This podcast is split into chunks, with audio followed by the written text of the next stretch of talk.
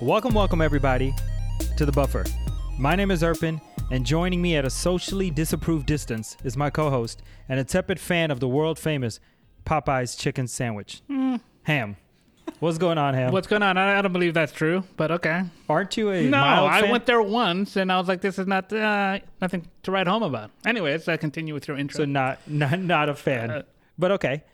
And looky, looky, looky here, sitting next to me in person, joining us for the first time on the pod, former Buffalo Bills superfan, and the Hamesha to my roti, Simon. What's going on, Philemon? Uh, not much, man. Uh, good to be here finally. Uh, you know, rapping with y'all. Um, we had some technical difficulties the last time, but uh, it's good to be here with you guys, man. Um, and ac- I actually just had my first Popeyes chicken sandwich like a week ago. The How famous, world The famous. fam- the world famous Popeyes chicken sandwich. the spicy variety? I had both. Well, which one is better? I would say the spicy one. Okay, but you like both uh, just fine? I, I, I well, I had them, yes, like you know, back to okay, back. wow, so you I went and had like a glass of water, washed it Oh. down, cleaned my palate. Clean of your course, pa- of course, yeah. I'm not an animal. So you uh, overall approve of this uh, Popeyes? it was it was pretty damn good. I went back for for another one, like maybe like a week later. Wow. Face, Ham. Look at that. Face. Well, anyways, joining us remotely, as always, Washington, D.C. adjacent, our co host, and the only person I've ever known to have bought a bottle of Dom Perignon and Cristal in the same night, Biniam. Denane Biniam, what's going on? That's how we roll. And we drank it. Well, I hope you did. Well, you were buying, so we all I drank it. I remember that bottle. I remember Simon took like took the bottle and started chugging it. I was like, no, no, no. That's when you got to ration out every sip Yeah, to everybody right. around the room. hey, by the way, I just want to say I'm classy. I'm a Chick Fil A guy. Uh, there we go. Wait, have you tried this Popeyes thing? Do y'all have a Popeyes up there? Yeah, we have. We, uh, yeah, there's some. There's a Popeyes up here, but um, uh, I, to be honest with you, I haven't tried the chicken sandwich, but everybody says that uh, Chick Fil A is better. You think it's beneath you, uh, Popeyes? You're not a man of the people? I'm not. I'm not. I'm not a big fried chicken guy. Have you had it You yet? know, I haven't. I haven't So then, what are you talking about? How can you say you prefer something that you haven't had yet? because everywhere you go, like Chick Fil A is more classy. I'm a classy guy, so I you know, know, ba- ba- based on class, I'm gonna like Chick Fil A better. Chick fil A is not like Four Seasons, it's not five star cuisine. Hey, that spicy chan- that spicy chicken, the world famous spicy chicken sandwich. I'm telling you, Ben. You know I would not lead you astray. It's I'm, fire. I'm actually okay. I'm gonna by It's the, fire. before the next before the next episode airs. I'm, I'm gonna see if I'm a hood rat or if I'm a I'm a classy. it's like Spirit Airlines and Delta, right? Let, let me let me just let me just insert. Let me start with a quick story. We'll jump right into it. So you know, I'm I'm known to be like when I go to a nice restaurant, I expect nice service, right? And I'll like I'll legit like I'll let my opinion be known if you don't give me good service, right? So Alula was observing me, and then he decided he wanted to go to uh, Popeyes one day, and that was my first trip to Popeyes, and he ordered something, and they just completely butchered the whole order, like everything, top to bottom, right? And this guy started snapping. He's like, "Yo, they, they, they just got my sandwich wrong, man." He's like, "We gotta go in there."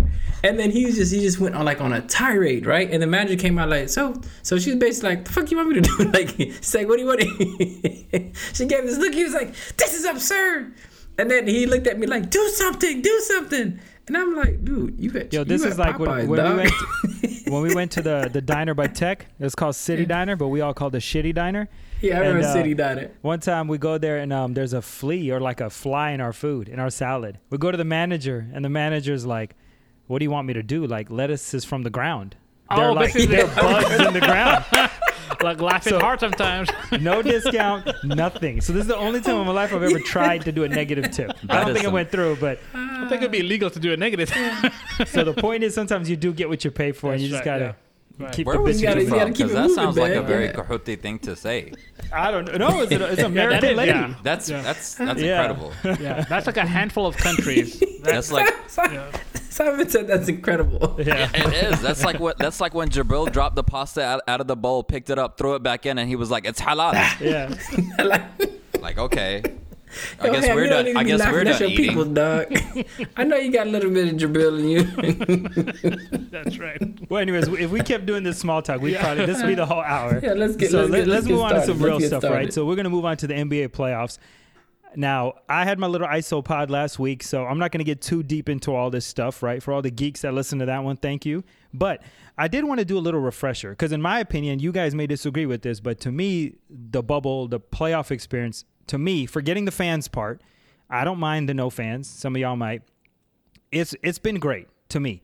I think it's the level of play has exceeded expectations, right? There's no drop off. Like, so I wanted to refresh your memory. These are just some things that have happened, okay?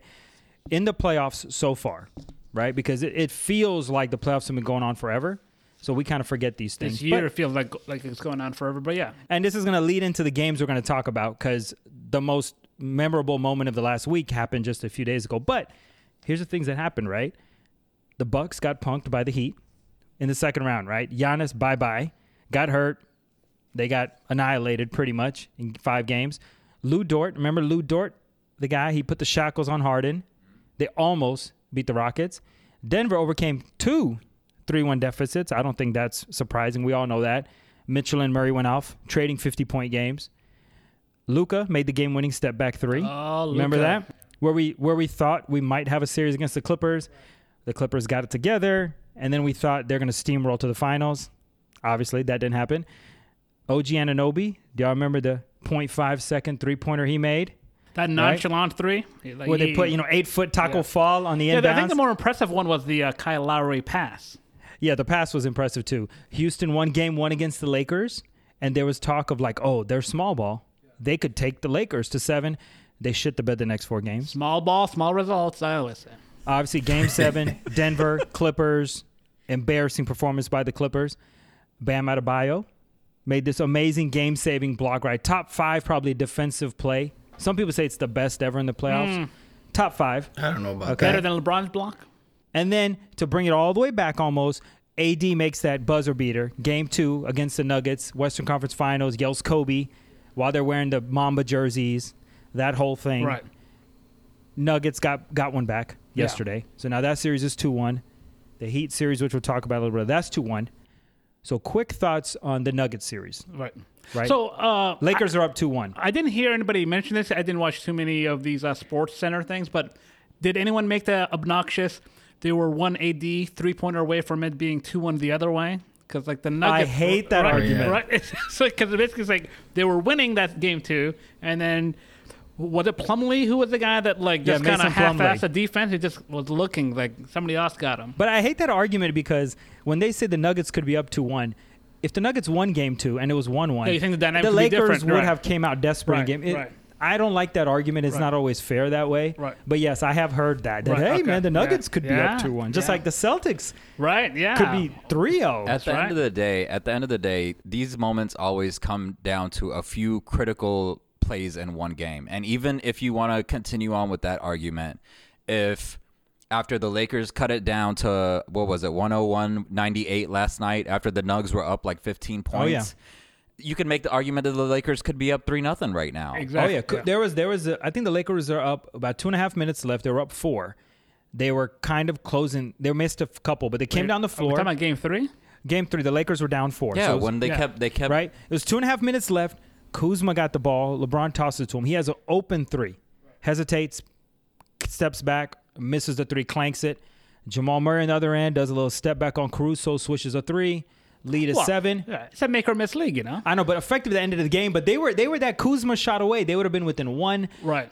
It would have got You tight think like quick. their sphincter would have got tight? And, and Okay. Denver was ready to give it up too. I don't know if you guys were paying attention to what Rondo was doing, but he, they were coughing up the ball Right. every single Yeah. time up and down the court. It was it was weird It seeing was- the Nuggets. Right. It was 20 points, right? Like with like 10 minutes to go. And then it just kind of started falling Yeah. apart. And yeah. Yep. I mean, it was weird, right? Like the Nuggets blowing a lead. You're so used to seeing them come back. Right. Yeah. And I mean, I assumed the Lakers are going to win that game because they, they cut the lead down to like three or four, and it was still like three, four minutes left in the, The game. pressure was definitely plenty of time. Well, do we think this is a series? No.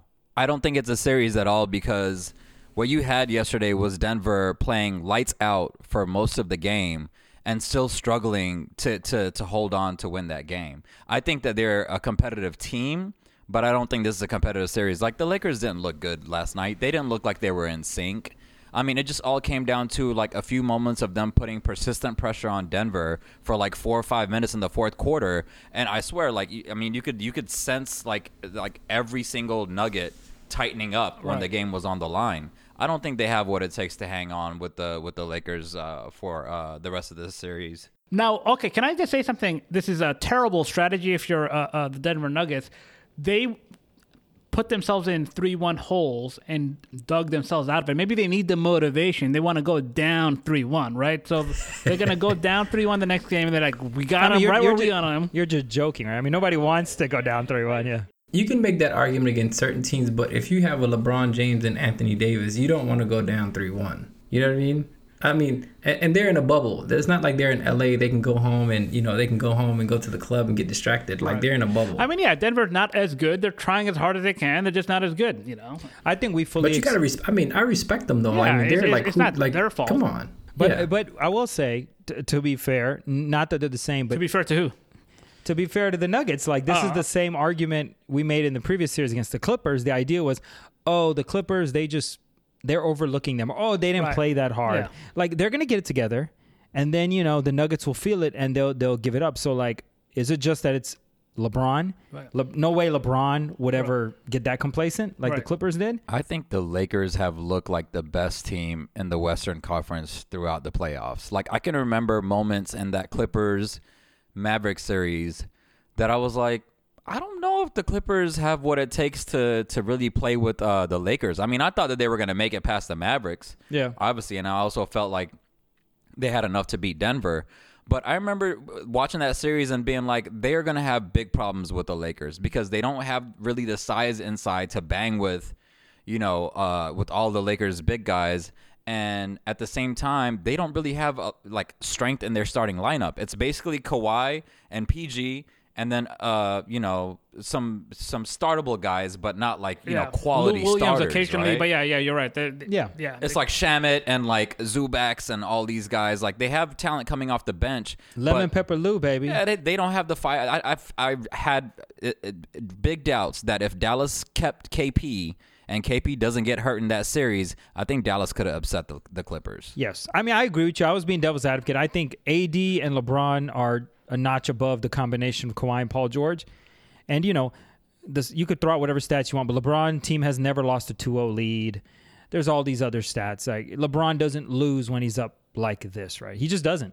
So they're probably going to win. Are are they the overwhelming title favorites? Well, whoever comes out of the West, Nuggets, Lakers, whoever comes out of the East, does it even matter, or is the West going I mean, to if, win? they, if yeah, I mean, if the Nuggets make it through somehow, it wouldn't matter. It's not like they're gonna. But meaning that the Nuggets would be a clear favorite? No, no, the Nuggets would not be a clear favorite. So only the Lakers? No. Yeah, the Lakers would be a clear favorite. Yeah. yeah, okay. I think so.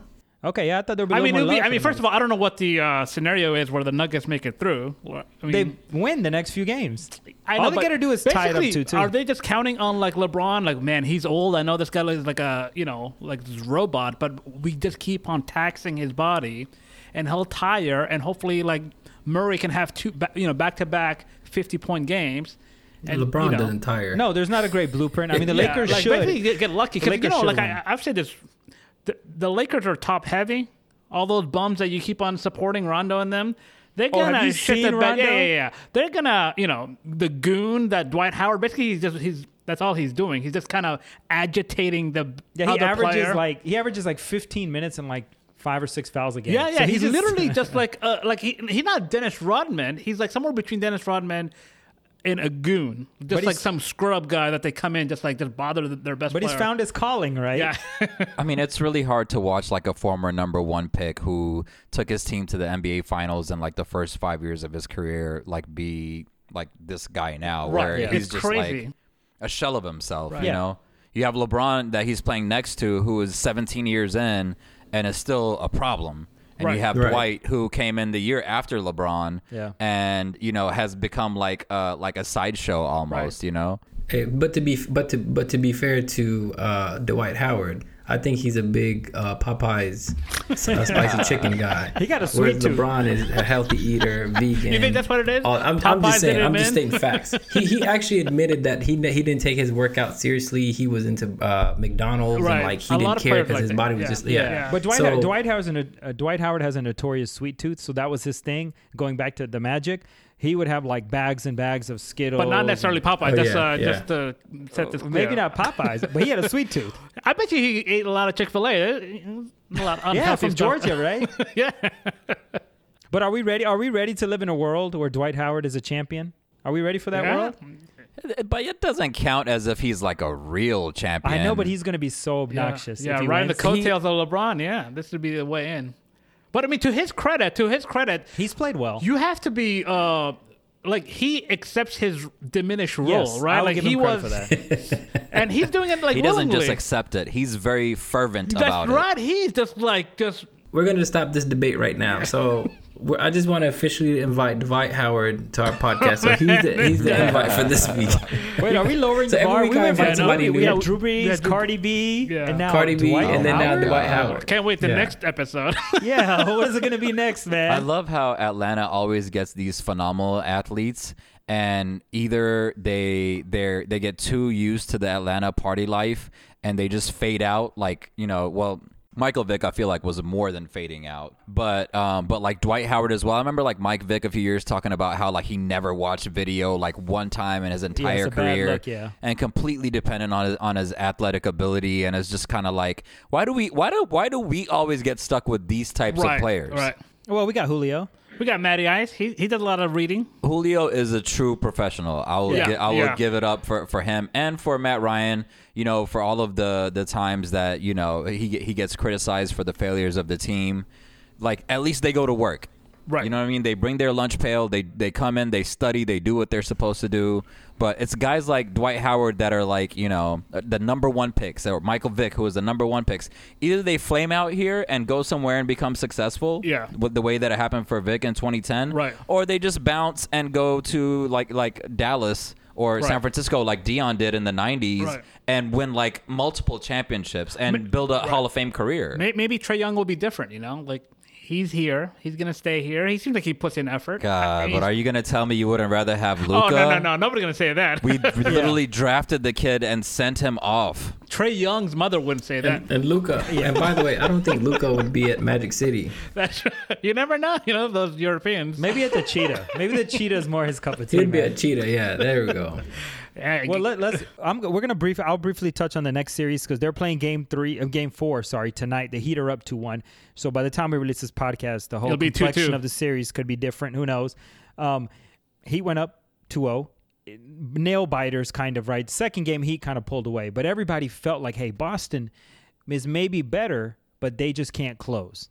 But then they did win game three. There was that whole kerfuffle locker room thing with Marcus Smart and Jaylen Brown after game two. the temper tantrum. Yeah, where everybody said, "Hey, they're gonna they're gonna come together probably out of this." Sure enough, they did. Desperate game three, they won, pretty much going away. Heat kind of closed it at the end, but it was a Boston win the whole way. Right. Is that a series now? I thought when when it was two nothing, I thought Boston was gonna tie it up and win. Like I The just, whole series. Yeah, I just thought this, oh, this is just some. You know how like Houston won the first game against the the Lake. Like sometimes Yep. it's like it takes a while for a team to kind of get, get it together. So I anticipate the Celtics winning the fourth game and the fifth game and the sixth game. What? Winning Yes. six? Are you serious? Yeah. That is Four my in a row. Yeah. Hold on, hold on. But what makes you feel that way? Because they're the better team. I mean, they're- the, the the disparity isn't as great as it is in the West. Like the Lakers are a lot better than the Nuggets, but the Celtics are appreciably better than the Heat. I mean, this whole like Are you basing that on uh, offense, offense, defense? Like, yeah, what, that is what, that what is a good question. I really Yeah. I, I really want to hear you break this down a little bit. You know, I know it's not as interesting series as the one that we have uh, in the Western Conference. It might be. But yeah. But might the be. Heat But have I- I like dogs this. on that team. if the Celtics play like they did in Game Three, they would th- they're going to win the rest of the way. If they kind of just do what they did in the last game, which I thought they would do at the beginning, I was surprised that they went down in the hole in the first place. So that was surprising. But the whole time I was just thinking the Celtics are better and they'll figure it out and they'll win. Now, Maybe they'll push them to seven, but I mean, I'm just saying, in my estimation, it's going to be Celtics in six because they're they have the better talent. They got Tatum. They, they they're just better, so they'll figure it out. Usually, just go with a better player. I mean, that's what So the better player is Tatum in the series. in the, the, best yeah player. yeah because he's better than Jimmy buckets. right? What about Bam? Oh. No, I mean Bam is great. I mean, I'm not going to knock Bam. Offensively, Yeah. yes, Tatum is better. Yeah. Uh, okay, Tatum is probably the best offensive player in the series, but I don't know Adebayo, man. Uh, He's kind of Draymond-ish a little bit.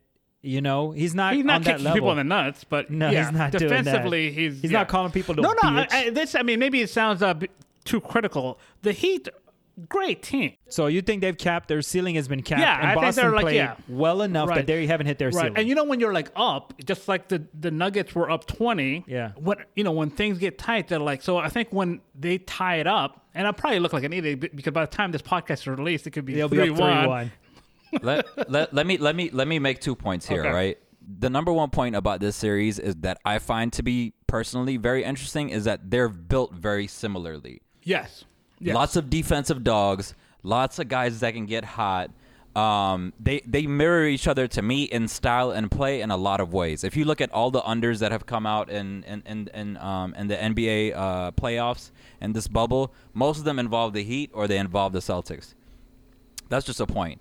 But my question to you is, and I don't want to get too far away from what we're talking about, but how much were people wrong about Jimmy Butler not being able to lead a team? Because Yeah, a I- lot I- of people have been talking shit about Jimmy Butler for a long right. time. But but at his other stints, was it just a just a bad fit when he was? I mean, Chicago, he was being worked to death by that Thib- Thibodeau asshole. Well, Minnesota Then was the most- Minnesota. There was like a maybe the other players were soft, like KAT and uh, what's his face Wiggins. I, that didn't work. But I thought it would work with the Sixers, but. What to, to give you a little little It did. The. Sixers were uh, a Kawhi like- Leonard yeah, shot right, away right. from you know from taking that game Right, into but when- overtime. When, when it ended, they, they didn't was I don't remember how it worked out, but they, there wasn't any interest to bring him back. So was there like there a oh was no a- no no! He chose to leave. Yeah, they he offered. chose. Okay. He got out of there. Okay. Yeah, there were there were Okay. basically reports that basically Butler is like a uh, alpha male Kobe type person. He's not the level of player. a bit but his idea was like when he was in Minnesota, he did not like Karl-Anthony Towns and Wiggins. He thought they were soft.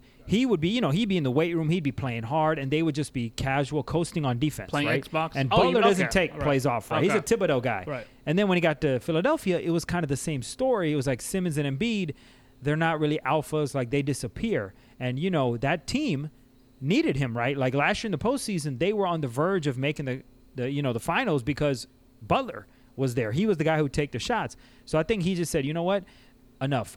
I'm gonna go to Miami. Riley, that whole heat culture, which is cliche, but that whole thing, and he knew that the guys there, like Bam and these guys, they're they're workers, right? Nobody coast Right. on Miami Heat, even though it's funny because the city is known as you know a Yeah. leisure city, Yeah, Cocaine City. Yeah. and I, I would agree that I didn't think Butler. I wasn't sure Butler was a max guy because statistically, his whole career, well, a couple of the Chicago years, he was pretty good statistically. But they're if you look at his numbers now, they're not amazing.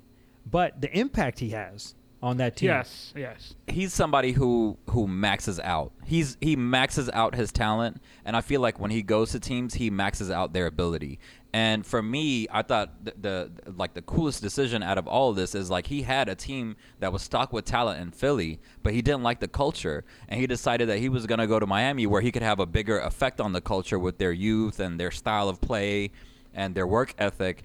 And now that team is a couple of wins away from, you know, going to the big dance. Like he deserves credit for that. before this season, I think he was not known as a good leader per se. He forced his way out of Minnesota. I don't know if y'all remember. He had that practice. He was talking shit. He was just That like was these the guys whole are thing, right? Like on Sports Center. Yeah, and he interviewed afterward and basically said, "Hey, I'm a winner, and these Yeah. guys aren't." He, he that was not a good look. Okay, so I think before he got when he left Philly, I think the knock on Butler was that he might not be a good teammate. He can be explosive in the locker room, but I think he found a culture and teammates that are as um, I don't want to say fierce, but you know they're as strong headed as he is. So it works. They're like-minded. I mean, you know, yeah. It works. He can't go to a team that's not made of players like that. Like a softer team, it wouldn't work. Or a team with like young. If he came to the Hawks, it wouldn't work.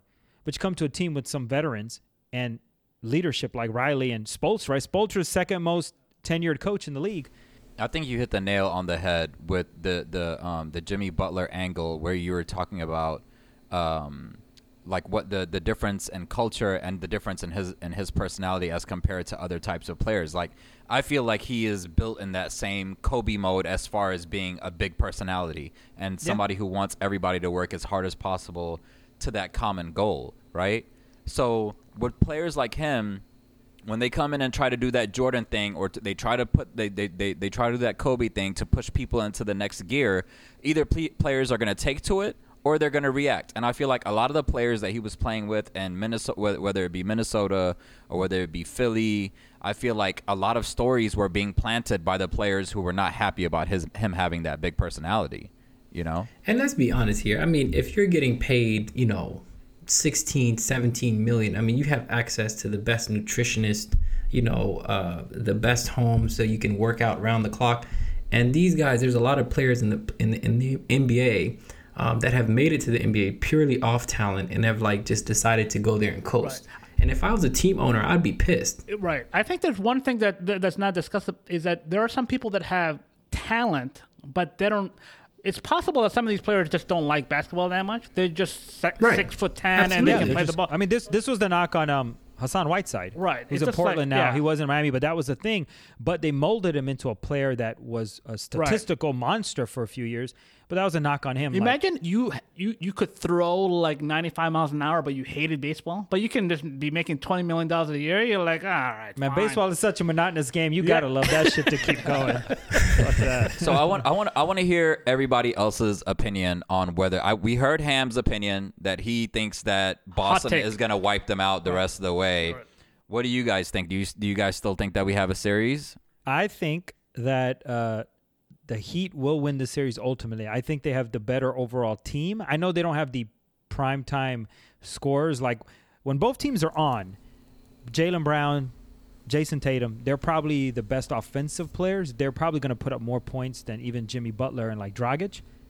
But I think the Heat have that scheme, that defense. They're long. Adebayo, I watch him. Sometimes I just watch him on some of the plays. He's just everywhere. And, you know, he's like a forward, but he plays center basically.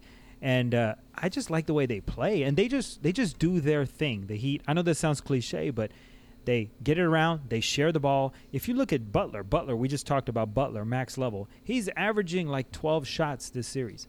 So for a guy who quote unquote is the alpha male, he doesn't even shoot that much, which I think is indicative of their system. Like they move the ball, nobody it doesn't get stuck in anybody's hand. Which to your point, Ham, it may bite them late in a game when they need a bucket from a dependable guy. But I like the Heat probably in six or seven. I, I think Boston will probably win today. Probably. I agree. I, I like that assessment, Irvin. I'm I'm kind of with you. Uh, Do you do you I think it's gonna be Miami and the Lakers. do you feel like Bam uh, reminds you kind of like that Pascal Siakam, uh, Capela kind of role on the team, just like cleaning up everything? Siakam has some. He can score, right? He like does. out of- uh, Bam uh, does too, but not. He doesn't have a really now, good jumper. Are these Heat? I mean, this is a stretch. Do do these Heat? Is there any comparison to the, that 04 Pistons team, where it's kind of like I a don't bunch think of that's good been players, made. You know, because like Adebayo could be like a poor man's Ben. Uh, what's his Ben? Wallace? Yeah, he's a you better. know, like- no, he, he's a rich man's Oh, Ben he's Wallace. a rich man. I Ben think. Wallace. I think, yeah. he was great that He can't year. rebound like Ben Wallace, right. but like no, I think he's uh because I'm trying to find like a comp. You know, I don't I don't I wouldn't say they Pistons. I think mainly because that was a supreme defense. I remember there were there was like a streak of what, 10 games they held opponents under like 70 points that Pistons. Like that under oh, 80 or under 70. 70 or 80, but it was Under and 70 would be. people were not scoring that much back then, but Right. that team Yeah. That defensive uh, tenacity, Right. nobody's done it since What- like that. Whatever that whatever the numbers were, the that Detroit Pistons team is like the 2000 Ravens for me, or like Yeah. the 85. Oh, Bears. wow, Like, okay. It's My very man. hard to compare anything. My Okay, nobody's defense has been that good. This is why we then. needed Simon on this show. Yeah, Yeah. that, I mean, that, that's, that that- again, that's, that's the comparison that comes to mind for me. Is like the Detroit Pistons being able to shut down that that, that specific Lakers team with Kobe in his prime, Shaq, you know, still playing, you know, uh, uh, really good basketball, adding in the uh, the veteran leadership of guys like Karl Malone. And, and and Gary Payton, who just like a year later went and went and won with Miami and um and, and won with Shaq in Miami, when you see like the talent that they had on that team and the way that Detroit was just able to like just manhandle them and shut them down. Like literally everybody, they shut everybody down. Yeah, so I'll I'll, uh, I'll illuminate that. We, They remind I, me of the Ravens. So I, I looked it up. They held their opponents to under 70 points in then season 11 times, but they had a five game streak where they held Wow. five t- opponents in a row under 70. so that team yeah, was yeah. next level, right? Right. So I don't I don't think the Miami are like that, Right. but they are in the sense that there's not a um, clutch time go to 25 30 point score. Right. Yeah. Who do you got, uh, Si- Simon? I think, I think either way, this thing is going seven. Okay, I that'd don't be think- great if Oh, it did. I don't think yeah. there's any doubt in my mind that that that these two teams are very e- evenly matched and and and and you know play that similar style. But I think at the end of the day, I feel like Boston probably has a little bit more experience and a little bit more championship medal to them being in that long series with the Cavs a couple of years ago where they didn't have Kyrie Right, and yeah. they were playing without their best player and they literally took LeBron all the way to, to 7 and it, all it came Yeah, down to a is really point. bad shooting That's in good game 7 like these Yeah, are a lot of the same point. kids that were on that team and they're a couple of years older they have a little bit Yeah. more Same experience I feel like they're they're going to get them yeah the same coach Brad Stevens is excellent I also feel like Erik Spoelstra makes It's almost really a wash good for the adjustments coaches, right? The two coaches, it's like they're both really yeah, good. Yeah, they're both really good coaches, but I feel like at the end of the day, Boston has the experience that's going to clear them for the finals. so Celtics in seven. Okay, Mm-hmm. and Binyam, you were going with uh, Urban's uh, estimation. I like Urban's assessment. Yep. Oh, I have a final thought. Do you guys know the ratings? Do you know that the that game two of the Lakers that that amazing uh, game that we were talking about? Do you know what the ratings were for that? That show? was uh, at the same time as the great Patriot Seahawks game, right? So Yeah. I'm So, sure it was yes, probably yes, yes. swallowed up by that. I would say like four million viewers. So actually, 3.3.17 million views, which is one of the lowest I numbers mean, for come on, a, you, a game it's just a bad time. You can't. The NFL will swallow everything. Yeah. So in comparison to that Sunday night football, that that New England That's game, an unfair they had 17.69 million, basically 18 million viewers. I mean, Well, let, well, let's talk about the NFL then, right? Let's Right. get into the NFL since we're talking about that because that's going to be one of the games we're going to talk about. But I wanted to start off with something that hits a little too close to home, right? We re- for the listeners here, we record this show out of Atlanta, so um, I think you guys are going to know where I'm going with this. But I am going to do. I want to do. Give me a minute, guys. Okay. I'm gonna do a little festivus. I want to air some of my grievances right to the Falcons. Okay, so I'm gonna. I got something longer, but I'm gonna shorten it because nobody wants to hear me bitch too much. But for the sake of this podcast, right? I did the. I went through the pain and agony of rewatching that game. Okay, which trust me is not easy to do as a Falcons fan, and it was eerily similar to the Super Bowl collapse. Not much lower stakes. different in some regards, but there were some similarities. First off, like the Falcons, they didn't really lose the game per se with any like boneheaded mistakes, right? Teams, they didn't turn over the ball. They didn't really fumble. They didn't make any crazy mistakes. They just got the lead slowly chipped and chipped and chipped. And then they did that onside kick that they're going to be replaying for years. So if you listeners know, there's that game that kids play, the floor is lava, right? You don't touch the floor, you go on the sofa. That's the, how the So- onside return team was playing like that, like don't touch a ball, don't touch a ball. so just to be clear, you're saying no mistakes up until that point because that was a colossal that was mistake. that was a colossal mistake. But another stat that if anybody's been watching ESPN or reading around, you'll hear this. But before the Falcons lost, teams that had scored 39 points, okay, arbitrary stat, and had zero turnovers, right. There had been 440 games previously played with that. How many of them were losses? Less than zero. Exactly zero teams that ever lost scoring that many points and having zero turnovers. So that was bad enough as it is, right? I I'm not a Dan Quinn guy. I obviously uh, what do you think his record is since the Super Bowl? Since we collapsed 28-3. 50 games. 50 games we played. No, it, it way under 500. Way under. Okay. What do you said think? 50 games? 50 games what's Well, I know record? that they went um, what was it, seven and nine last year. Mm-hmm. Um, I would say out of 50 games, he's probably won 16, 17. Benyam, what do you think? Out of 50 games, how many do you think the Falcons have won? 26. Treading water. Benyam's the closest, so 24 and 26. Okay, so, so they're under so- 500, yeah. okay? But not great. All right. So he should not have a job, but they've also blown six double digit leads. Okay. So I'm making the case. It's not as bad as Detroit, who apparently Detroit. Is that, four is, ga- is that a comp- comparison to the lowly the Lions? Lions have four games in a row where they've been up double digits, they've blown. So at least we're not the Lions, but yes, that's not a, a saving grace. Okay. Nightmare. But main thing is I think we're probably the biggest choking franchise in all of sports. I'm sure somebody can make a case right? for the Falcons. And I'm a Falcons fan, lifelong, and I hate to say it, but like when people are gonna say, "Hey, choke," what what do you think of?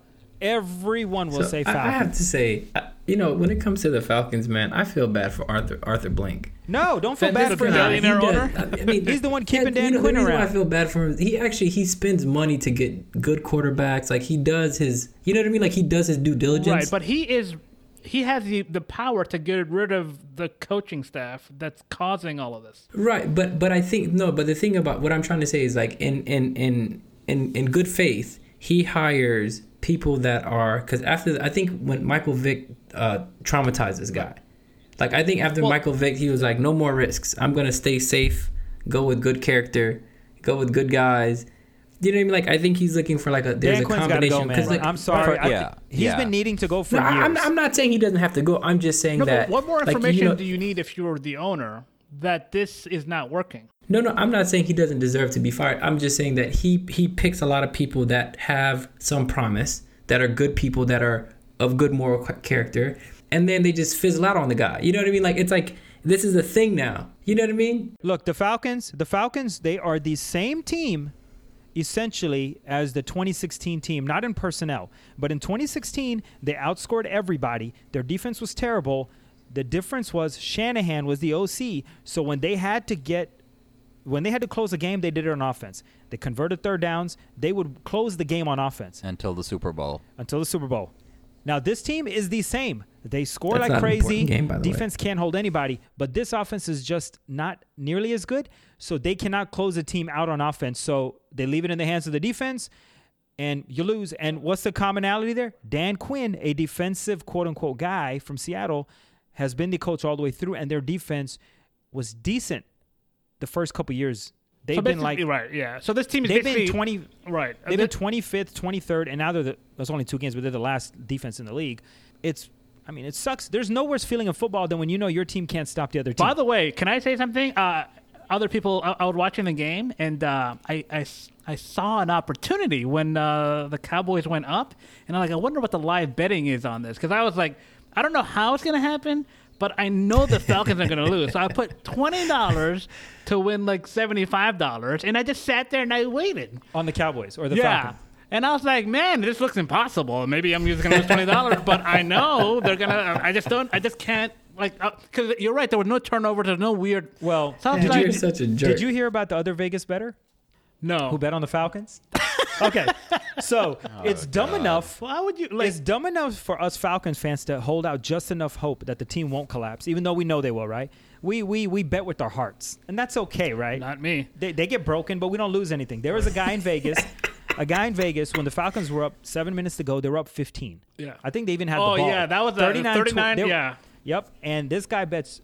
Okay, the Falcons. Wait, he mo- bet on like a team that's up 15. Are we talking about a live bet? Yeah. This was a live bet, Right. a live in-game What a money line bet. So, so the money line Yeah. at that point for, Well, like for you listeners like- out there, yeah. it was negative 3,333. What a coward! I'm glad So, he lost. For the listeners punk. out there, what that means is you would have to bet three thousand three hundred thirty-three dollars to win back a hundred bucks, right. Right, right.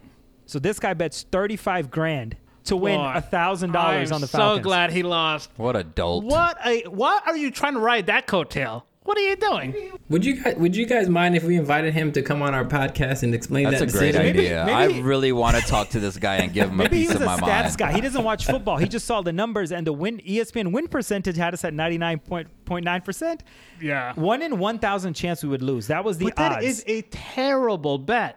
First of all, there's no real upside. to do- Maybe he hates like the Cowboys and he's like, "Ooh, I can just say." he just saw it I as want- an easy grand, baby. No, you see an easy grand. If the Falcons are up in the first quarter, start betting.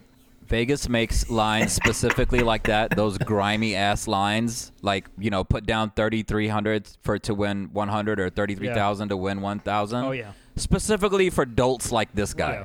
yeah. Uh, yeah. Like that's so dumb. It is. Like, what are you gonna gain from Yeah. betting thirty five thousand dollars to win a grand? What Yeah. are you? Where are you gonna go with that? It's you know, I, don't, even I his just don't get it. even his grandma's probably like, "Wait, you you bet the Falcons?" I mean, the exposure alone. I mean, even if you win, it's just like that is a dumb bet. Like that. Yeah, that's stupid. Be like me. I just want to say one thing to go back to the point about um, uh, Arthur Blank. that that guy is way, way, way too loyal. He's way Yeah, too loyal to his. I feel like we is, we he relived the same story six, seven years ago with Mike. Was it Mike, Mike Smith, yeah. Yeah. It's Oh, the yeah. same story Yeah, over again. That's true. Yep.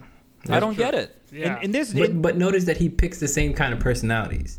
Oh, listen. I, I mean, but- but- knew. I knew. but, I but knew. to be fair, most most owners do that. Most owners are going to go with the safe pick, the non-controversial pick.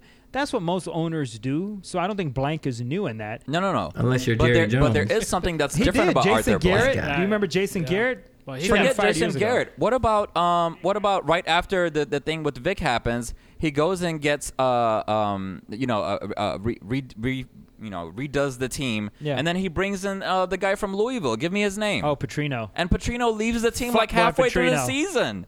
I remember So it's that. just like uh, you know, he, I feel like he got scarred with the whole Mike Vick thing, like you said earlier, and then the whole Petrino thing after that, and he just decided that he's just gonna go with the safe pick. You know, get himself some some defensive guys to coach with all the awesome offensive talent there is, and he's just reliving the same story over and over again. It doesn't make sense to me. Dan Quinn should be out I of think here. he needs to hire us as of- offensive coordinators, um, defensive coordinators. Like I think we need to be running that team. Dog, the offense has been good enough. The offense has been You- you good guys don't enough for the last three, four years. It's just the defense. They can't hold anybody. Like it's I'm telling you, there's there's back in the days the worst feeling was when a team would run all over your team. Every Yes. time four yards, four yards. Now the feeling is when a team just throws the ball all over. Like that Cowboys game, second half, chunk plays. Yeah, chunk pretty plays. bad. It's just That like you're playing off, yeah. prevent defense with like 20 minutes left in the game. Right. Like man, I don't know, man. Uh, it's time, and they're not going to fire him because what will happen is the Falcons, like they always do, they'll probably end up winning the next two, three games. They'll give you hope. They'll flounder at the end, and they'll do just enough that Blank will say, "Well, we got a couple years left Right, on the right. Yeah, I they played life. for the coach. Right. They ended the season last year Yeah. six and two, Yeah. and they ended at seven and nine, and it saved Quinn's job because the players played for him. And if they do that again, I could see Blank. I just, think I mean Blank is old as fuck now, but like he probably is one of the types that he gets chummy with them. Like he invites them over to Probably. have dinners, and then it it gets hard to like fire somebody. Do you guys not remember when he was on the sideline and like picking up Michael Vick and like all hugging? Yeah. like, Yeah. dude, he was this guy was like, you know, balls deep into this dude. Like he was So like, oh, this guy is so great, and I'm like, he looked more like a groupie than the owner. Right. You know what I mean? Oh, but I mean that's but, and but and that's- I, to be honest with you, I knew Michael Vick wasn't going to work out. you I, thought I that he was going to go to Atlanta was was going to just have a such prison a stint between two teams.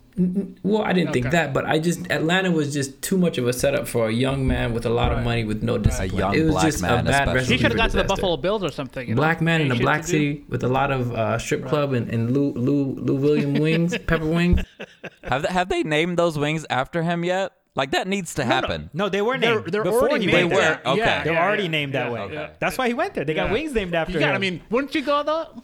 I mean, that's a pretty honorable cause if you think about it, man. If you had if you had some wings named after me, I'd go there after a funeral. we'll see. But uh, I'd kill the pain. okay, let, let's transition. But enough with the Atlanta uh, hate. Uh, I got it out of Thank my God. system. Please I'm good. I'm move good. on. Let's move on. Uh, the only other game I really wanted to focus on, I'll, I'll leave you guys to your thoughts on the other games if you want to talk about it. But uh, the Patriots Seahawks, right? The whole offseason, for years now, there's been this hashtag, let Russ cook. The whole idea is that the Seahawks go very conservative in the beginning of most games. That's why typically the Seahawks are in a tight game or they're behind. And then Russell Wilson, fourth quarter, does his thing. He goes off. And people are always like, man, why don't you just let him go off from the beginning? So finally, it seems like they have listened to that. And through the first two games, he's probably the front runner for the MVP, especially after his performance this past Sunday against the Patriots. So they let Russ cook. And then Cam, he maybe isn't as washed as we thought. Right. So, general thoughts on that game. Nah. Ham, you watched the game, Yeah, right? yeah. Yeah. So, so I mean, I was watching both the Lakers and uh, and this game. Mm-hmm. So, isn't it uh, out of necessity? They they need Russell Wilson to play like this throughout, right? Probably. So it's it, it's a mixture of let him let Russell be Russell, and also we need Russell to win, and so they can rely on the the defense and other you know But- but aspects to of be- the thing. To be fair, they've they've went up against two pretty good offenses the first few games, right? The Right. Patriots are they're a good Right. offense, they're a diverse offense, and then the Falcons, The Falcons, yeah, which are pass heavy. Right. So So so the game, like I said, so with Cam Newton, I because everybody's been talking about praising him. I guess maybe the people had a very low opinion of him coming in. I just yeah, his thought Q, the- Q rating was pretty right. low. Yeah, I, I just thought the main question mark was like his durability. Like you know, but I other than that, people- I if you think- put him in the right system, and the Patriots are, I mean, they're talking about we're talking about like heat culture and all that stuff. The Patriots way. Yeah. I, I thought that they were going to put him uh, in a good position to succeed. They probably changed. I mean, Tom Brady wasn't running these plays, right? So they kind of custom made these plays to suit. But what did you see? Cam- Did Cam look like He could. I mean, he was Cam? making accurate throws down the field. Yeah. Right. And that's basically the other question. Basically, if a player is open, can he throw it accurately? Right? Because he hasn't been Yeah. always accurate. So Yeah. it's only two games, but it's promising. I wouldn't jump on the Cam Newton. He was good though. I I want to be. I want to be fair to Cam. Right. Okay, it's unfair to compare him to I think 2015 when he's MVP. That's unfair. Just like it's unfair to compare Matt Ryan to his MVP year. But you know, Cam before he got hurt last year, he was pretty good under Norv Turner. Like they, I think they started out six and two or something. They they started out really good. He got hurt, shoulder got hurt, and pretty much they IR'd him rest of the year. But he was good. But that's- but he that- was a good to great NFL starting quarterback last year. How good are you on the sidelines? Though that's what I'm saying. Like the the type of game that he's Yes. he's exposing himself to injury, and so eventually he's gonna get injured, right? So like I would like to see this play at least. Let's wait until until halfway through the season before Either like, way, I would say it, this is the it- resurrection of Cam Newton. you know? Even if he plays half a season, it's probably worth the risk. I mean, he's making dude is making 1.75 mil minimum with contract. incentives. Without incentives, it could with incentives it could be seven or eight Right, mil. right. But nobody wanted Cam. Nobody. The Colts didn't want him. Although to be fair to the Colts, we, we had already signed The Phillip Chargers. Phillip how many Rivers, yeah. teams could have used him? There's so many teams that could have used him, and I'm not gonna get on here and be like, oh, he's the MVP or he's a top elite quarterback or anything. We're not saying that I because hope you don't. I mean his play the first two games have been really good. If he keeps It's- this up, he would be in the MVP well. discussion. He's doing fine. Yeah. But the problem with Cam is the problem with Cam is the consistency. I mean, he he has a strong start, and then I think somewhere along the line, like somewhere along the way, he does this thing where he, you know, will get distracted or he gets injured, and he's just not a consistent guy. Like he won't give you a full season of just like consistent passes. Like this week he does well, next week he's gonna be a top, you know, top bottom, you know, top on the lower end of the five percent in terms of passing Right. and like he, he's he's just not consistent. Like he'll have a great week, then he'll have a bad week, then he'll have an okay week, and I don't like. I, I wouldn't. I don't. I wouldn't bet on those kind of players. I just. I, don't- I just don't see them doing anything with Cam. I'm, that's just my personal opinion. to me, I think it's way too early to really draw any conclusions at this point of the season. I think you said it earlier when you were like, it's only two games, right? Um, we just haven't seen enough from these guys. Like, look, Cam put together an amazing MVP season, um, and he should get all the credit for that. After that, 2016 and later, we uh, we have not seen Cam at full strength or play at, at his best, and I feel like that was one of the main reasons why why most teams were were holding back. Like, it's great to be good, but the first the, the greatest ability is availability. And I think that's what it comes down to. As far as him being able to put together a full season, uh, if he does, great. I mean, I, I'd like to see it happen. I think he is uh, an unbelievable talent, the likes of which you know we have not seen very much in the Oh, last thirty or forty there. years of the NFL. On the other side of things, Russ is an amazing player, and I think I was just you know shooting off the hip earlier when I was saying he's to me he's one of the greatest to ever do it. But this playing style doesn't really it's it's not something that leads you to win championships. Yes, let let Russ cook. Great idea. But you know what? Every game is not going to be against the Atlanta Falcons. You're going to run into a Baltimore Ravens. You're going to run into a Tennessee Titans. Right, You're right. going to run into teams that are going to be able to take things away from you.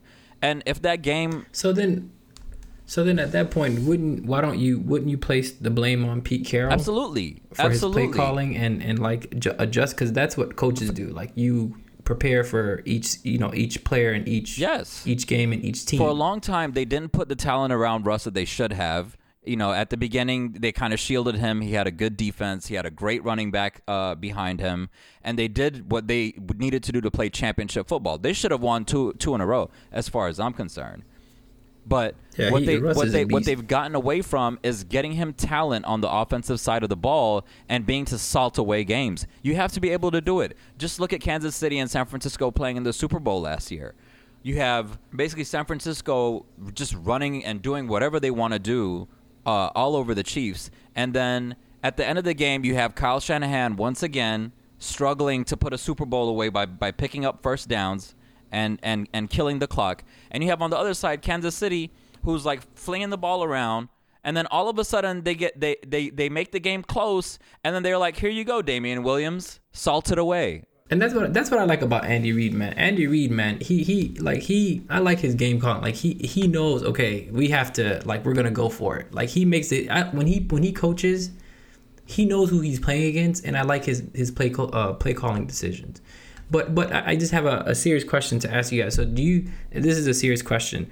Um, so do you guys think um, Russell West uh, Russell Wilson. Let's say Westbrook, Lord, uh, come on, gonna help be me out about here, Sierra? Simon. Yeah, I feel like yeah. it's gonna be about Sierra. Wilson. Yeah, Yeah. Russell- No, no, I was just Russell saying. Do you guys think he he yeah, Russell Wilson? Do you think he warms up to Future? I told you. I told you. you know, I was thinking about that too. Come on, Well, I think Future got I some know, bangers, I don't dog. think he would do it on purpose. But what if it was like on a playlist and it kind of? I'm sure That's there's what not- we did, right? The Falcons did that in the playoff game a few years No, ago. no, I'm saying like they you were know, in the blasting pre, you know, like when they're stretching before, like he just had some like you know like M- Mike Mullen fire mix, right? Yeah. And then like one of the songs is a future song. Would he s- skip it or just like fuck? I'm already stretching. That probably gets him into hype mode. He's like, "Yeah, I'm ready to fucking kill somebody right now." That future got me hype.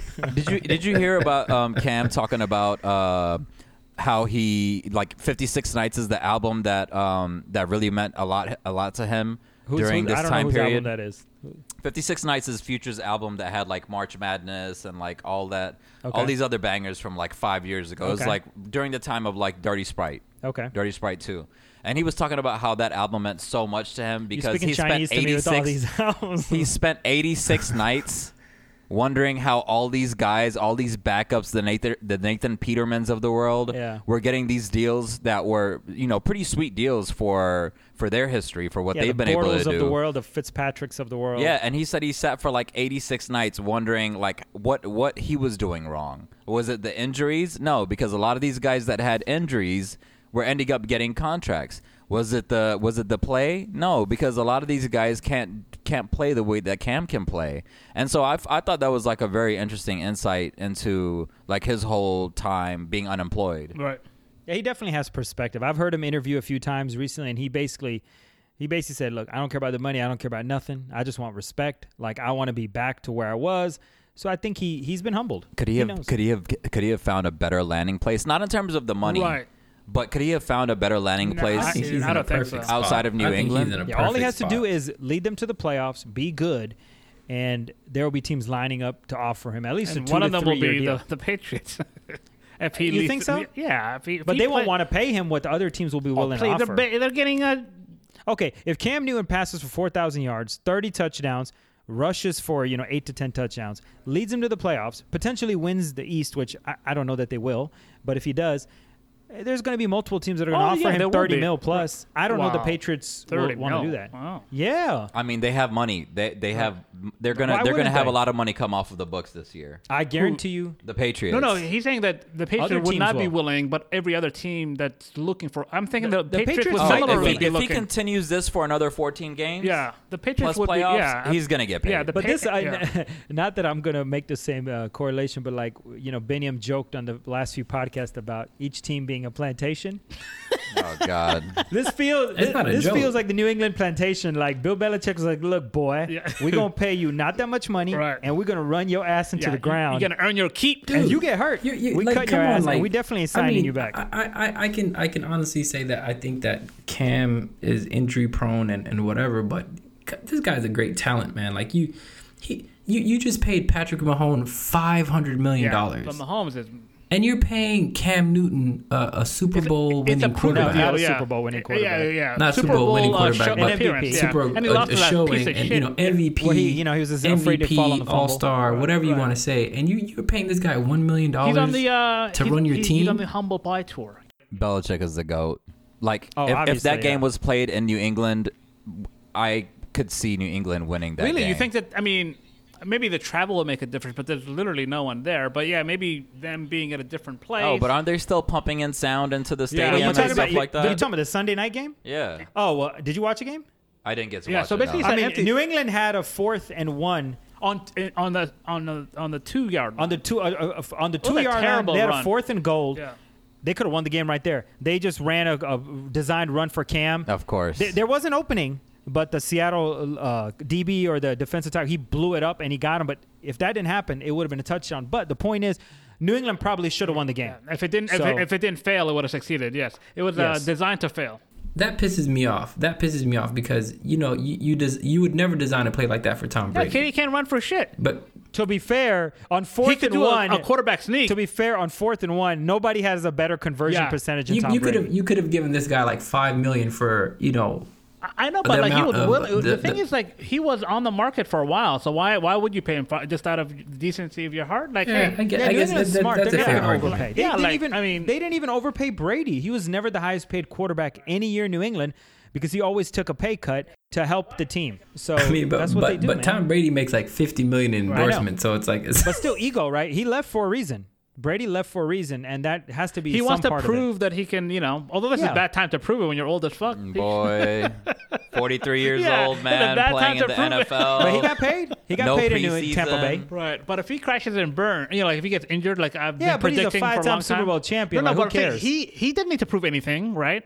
Everybody needs to prove something, man. No, matter he- how good no, you no, are. I'm saying like he didn't need to prove anything on that level, right? He's won No. all the titles. He's trying to prove that he can do it uh, on his Of own course. separate. fr- Yeah. This is do it when you're in your mid to late thirties, you know. Now it's gonna. Yeah, but they it's kept likely winning. They to had a fail. good thing, man. Right? Yeah. No, no. Then just retire. He should retire. This is a terrible move by him. He's still good. He's still collecting that paycheck. Brady, I think it's way too late to have the argument who really is the one that was responsible for the Patriots' success because he's 43 years old and it's such a perfect decision for him to decide to do this when he's like Steve DeBerg's like final years age playing quarterback in the NFL at like Right. 45 Yeah, right. and still around and people are like, "Well, yeah, but I mean, he played for like 26 years." Right. Yeah. I you do think though there was a sticking point. I think the Patriots weren't willing to give him as much as he wanted. So I think there was just a. Do s- you think there's a, a money thing? I th- no, I think it wasn't just a money thing, but I think it was like on top of the disrespect he felt from Belichick, not Kraft. Kraft loves Brady. It was kind of like, okay, at least finally pay me. Like that'll make things pay me Right. top dollar. And I think the Patriots were like, no. And also, I don't think they wanted to put him on a multi-year deal because they were kind of like, you yeah, old as he fuck. is old as fuck. Has anybody noticed? yeah, but you can understand that.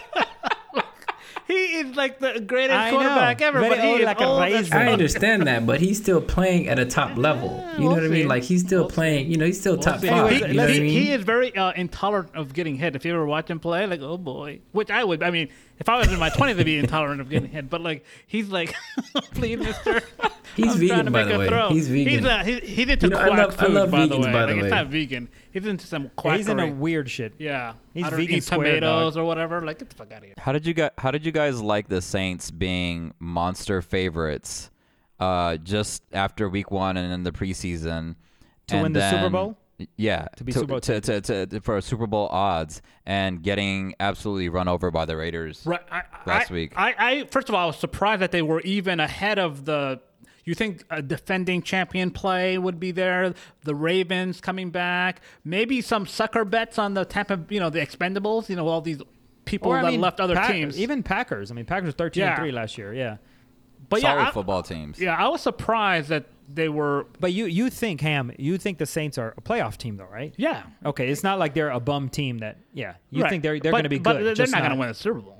I mean, they're also missing their. Let, let's lend a little credence to them. They're also missing, you know, arguably the best wide receiver in the Yeah. league. Yeah, who had a 99 rating in Madden?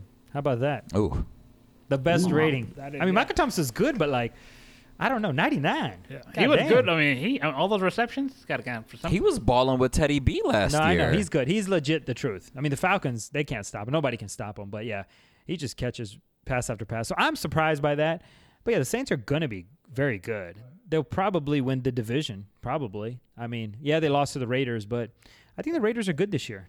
I think, I think, think they're like- going to surprise some people. Carr's good, and that Jacobs guy, right? Uh, Is Yeah, he out of Alabama? oh yeah, Josh Man, that Jacobs guy. is filthy. That oh my guy. goodness. He I remember reminds him me of at the old Alabama. school running back that you just hand the ball to him, Right. and because Right. they don't really have a two-headed running back thing there anymore. He's the guy. He's good. Yeah, that team's good. So uh, as far as the uh, the NFL goes, so so far two weeks in, no virus, no nothing, but there's a more pressing issue, which is they're still playing football, and it's a dangerous sport, and there was a lot of players getting hurt in week two, like. and not just like some random like third stringers. These were like high profile. Like I think the so Saquon Barkley, he's out for the year, right?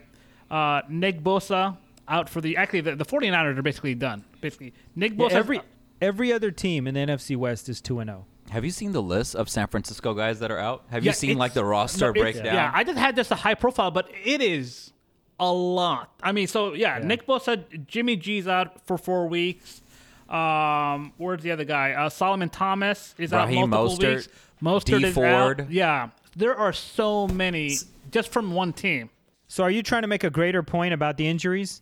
Well, no, I'm just saying. So, Be- Binya, I wanna- Binya, before wanna- you make a point, so this could be just a luck thing, like just bad Yeah, luck. shit happens. But on the other side, there is there was no like, there's no lead up to the season, right? You you know like in order to have a successful takeoff, you have They the did have runway. training. To be fair, they had training Right, camp. but it was. I mean, if if the Hard Knocks episodes are to be believed, con- it non-contact? was uh, kind of uh, modified. walkthroughs and yeah. stuff, So yeah. they there was I and mean- abbreviated. Right. So it's very truncated, you know. So do you think that that played any role? Because basically, like the NFL week one, you have to be at 100%, full go, right? yep. Is it partly that, or is it just like because it's just ACL here, sprain AC joint there? It's just like a mixture, hamstring, knee. I mean, there's a lot of ACL stuff. Is it a mixture, or is it mostly just they should have put more effort into gearing these players up to to play? serious answer. Um, you know, me, me and Tom, we played football in high school, and Same thing, I uh, know.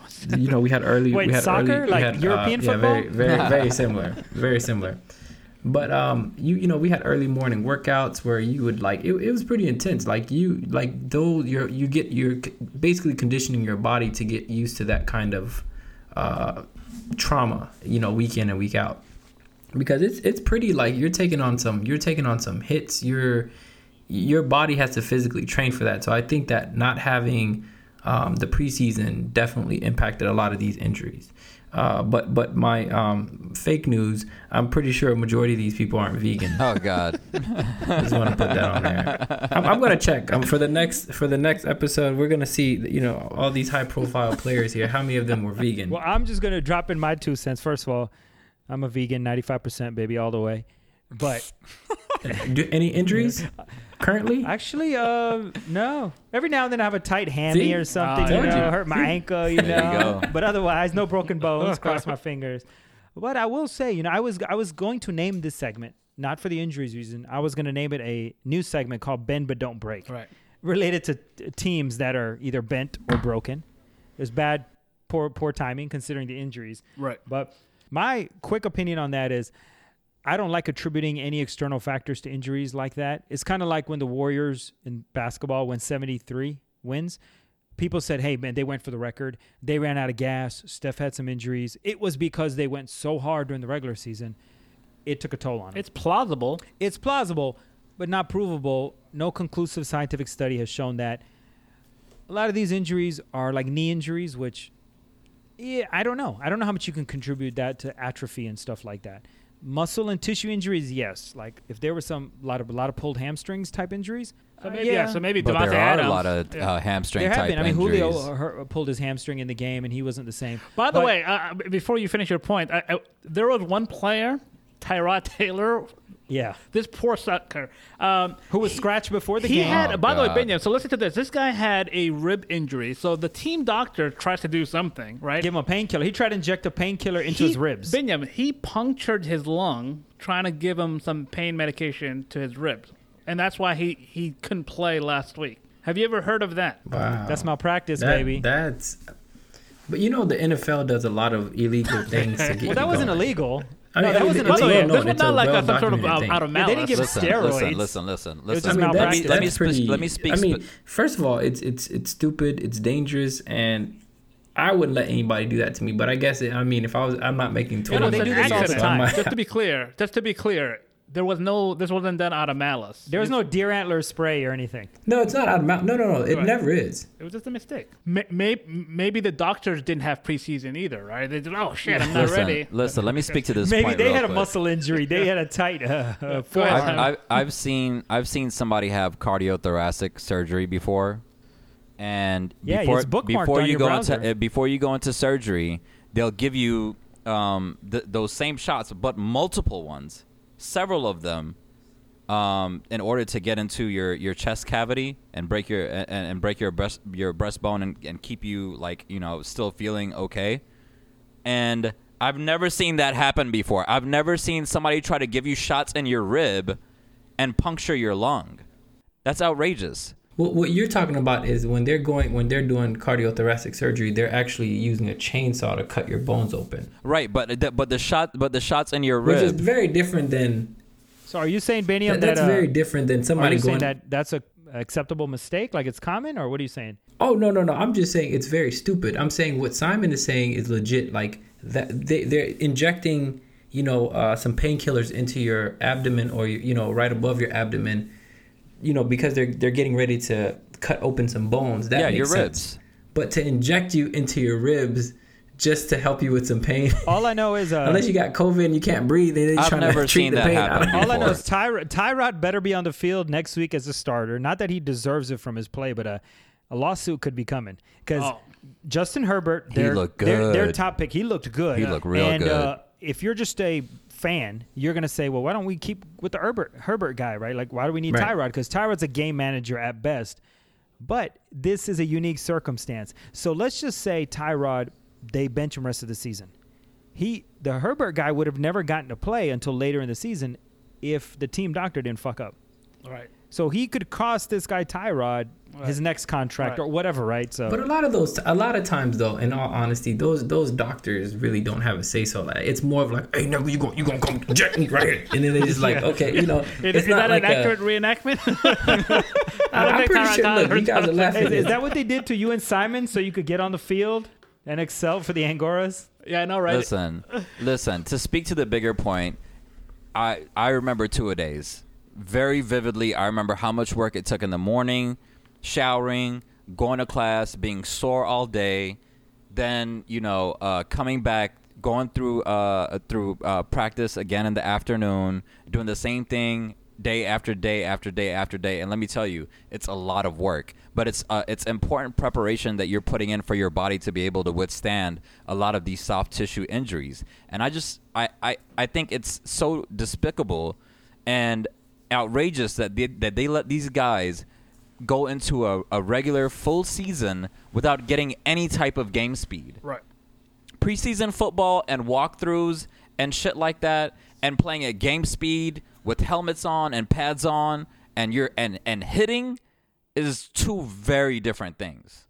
And Yeah. so a lot of these injuries, I don't know, some like some of them may not be due to it, but I I don't think there's any way that you could convince me that some of these injuries couldn't have been avoided with a with a longer training camp uh, like a like a more like a more sizable training camp just to get your body into game shape, and then some type of game speed or the, some of those intramural practices that they have between teams, Right, Um, yeah. Even before preseason starts, you can't tell me that that's not important. You really can't. Yeah, I would just say to me it's inconclusive. I don't know. It probably does attribute to it for sure on some level, but I don't know. I mean, we could go the rest of the season with not too many major injuries, so I don't. I don't. Oh, know. you're gonna see a bunch. Let me tell Maybe. you, by by mid-season, by by week eight, the whole makeup of the of the of the 2020 football year is gonna be very different than it is right now. We'll we'll come back to this later probably. on. I'm We'll come back down. to By- this. by week eight.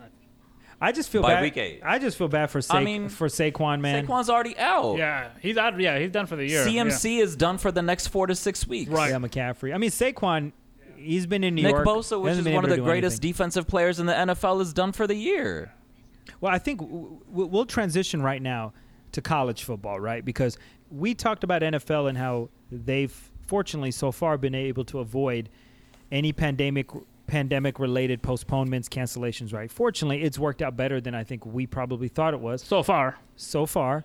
College football, on the other hand, it's murkier. It's Right. different. There have already been quite a few semi-notable games that have been postponed. and major programs too. It's not like some you know some Division two thing. Most notably this week, Notre Dame and Wake Forest, they had a rash of COVID. Definitely Notre Dame, they did. I think seven out of 50 or 60 players tested positive. Right.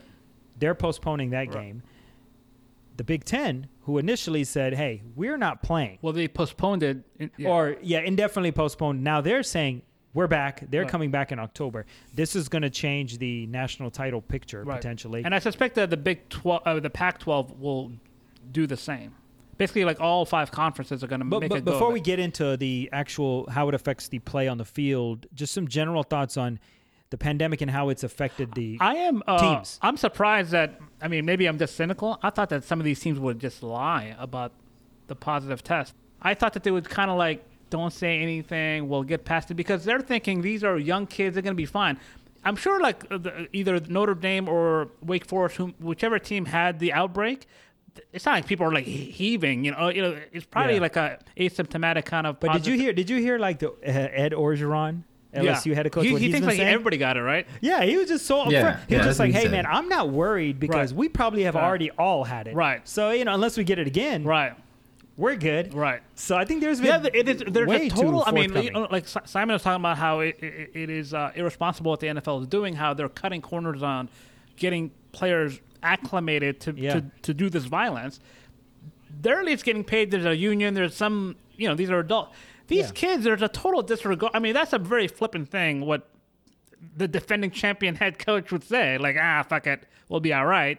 And everybody probably already has it because How, how in God's name the SEC has not started yet? They're starting this coming Yeah, weekend. yeah, this weekend. How in. God's name is the SEC going to avoid some type of outbreak? Right. Because some of them will probably They have won't. fans, right? You know, they'll do like what Yeah. the Cowboys did, where like twenty five thousand. You think people are going to stop tailgating? Yeah, people. I mean, you probably you know, like in Athens, you know, you have the the prime spot for tailgating. Mm-hmm. They'll just go to other spots to tailgate. You know.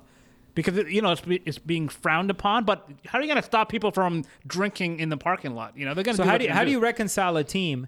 I think you kind of mentioned this to me before. A team like Ohio State or somebody who may only play seven, eight. Yeah, the Ohio State. Their official schedule is an eight game schedule. That's But yeah, yeah. if they or anybody in the SEC or whatever who will have less games than ACC teams, if they have a postponement or two or cancellation altogether, Right. they're going to play less games. Right. Because How do you right. factor that into a team that's played a full right. So the? ACC was the first conference to start. They are doing 11 games, 10 conference and one non-conference.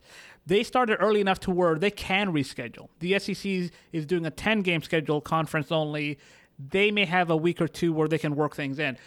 The Big Ten, they're going eight games and they're starting like mid October. There's Mm-hmm. no window, there's no margin of error. If there's any sort of outbreak, they're gonna just have to pretend it's not an outbreak, or else they'll play fewer than eight games. There's an outside chance that Ohio State, because they're gonna let Ohio State in if they're undefeated.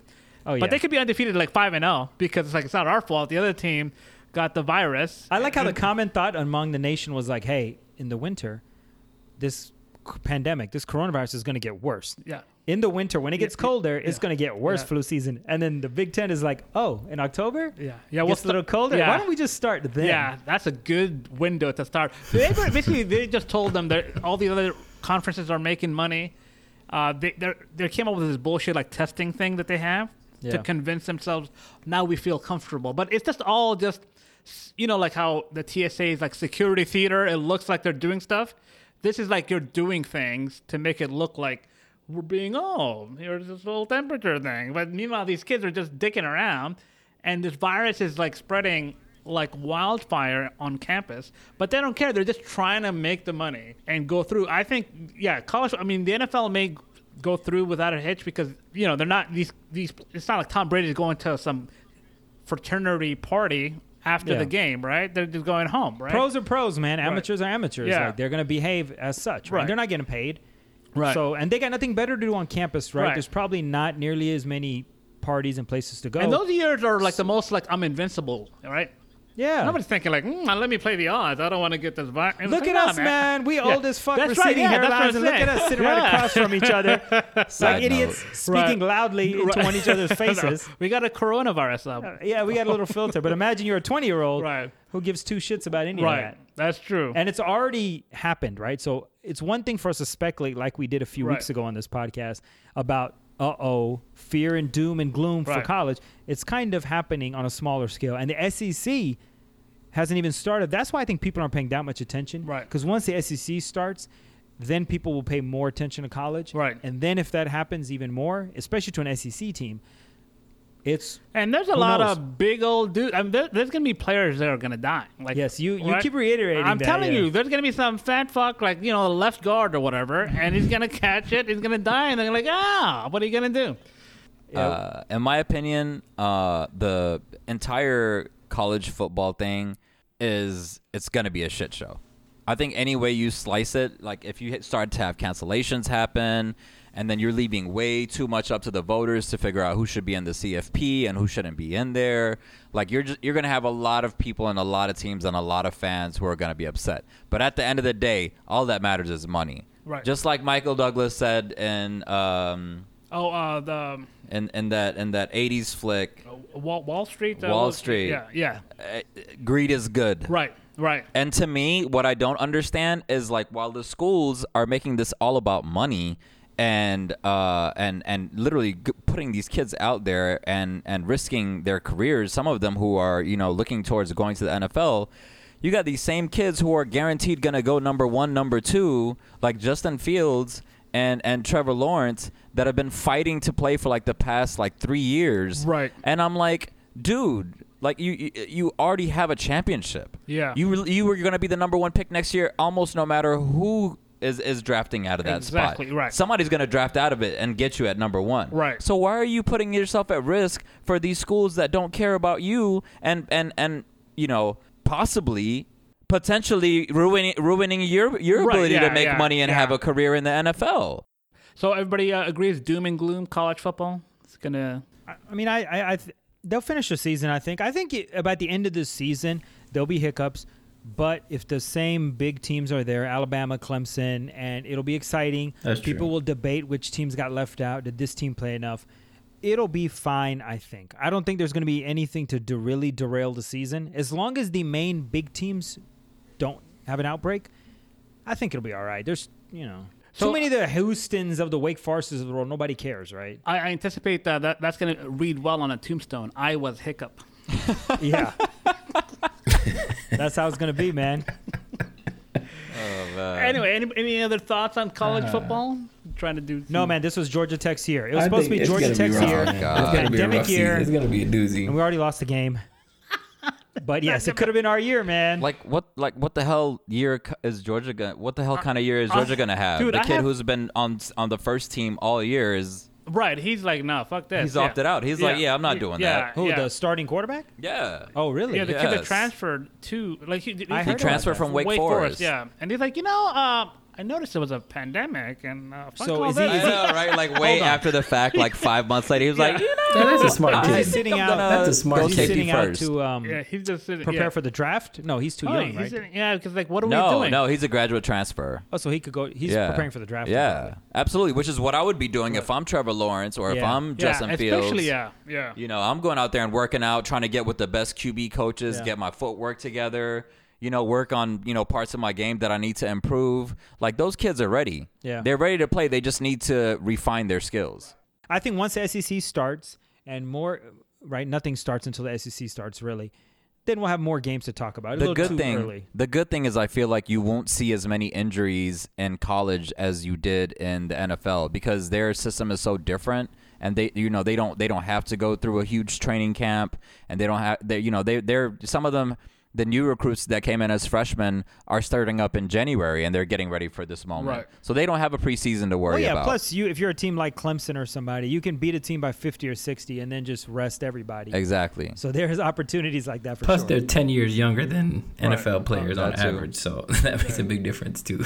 All right, so uh, we're, we'll we'll transition to. Um, I mean, it's sports centric. It has nothing to do with like anything on the court. But uh, there was a uh, UFC fighter, Binyam. You wanted to, to bring this up because um, this UFC troll, uh, Col- Colby Covington, uh, who is by the way, for what, I Covington, mean, I know we're gonna shit on him here, but he's a great UFC fighter, right? Like he's a good Yeah, he- fighter. you sent us that clip of him and Usman, but Yeah. he took it to the fifth round, right? Yeah, and then he got knocked out. Yeah, So but, at least uh, he lasted that and- long. He got his jaw broken. And then he yeah, he he fucked up his jaw. But he was bit so so now boxing kind of does this, right? You know, everybody knows pro wrestling. It's just a lot of just talking a lot of shit. I mean, it's, it's, these are not actual I mean, fights. Conor McGregor did right. the same so thing. So yeah. So boxing, you know, Mayweather would always agitate people. WWE. Right. And then he'll get the interest going and people will show up because they want to see you lose, but Mayweather's so good that he's just making more money off you because he's so good. What was the other guy? Uh, Chael Sonnen. Yeah, Yeah, Chael Sonnen. Yeah, so there. Yeah, Yep. so basically, so there's a template here, and, and Yep. Col- now Colby Covington it has no personality. If you ever just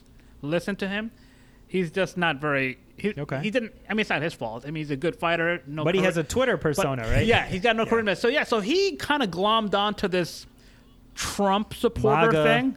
Right. He kind of saw an opportunity. Was like, ah, shit, I'm white. These fuckers are white.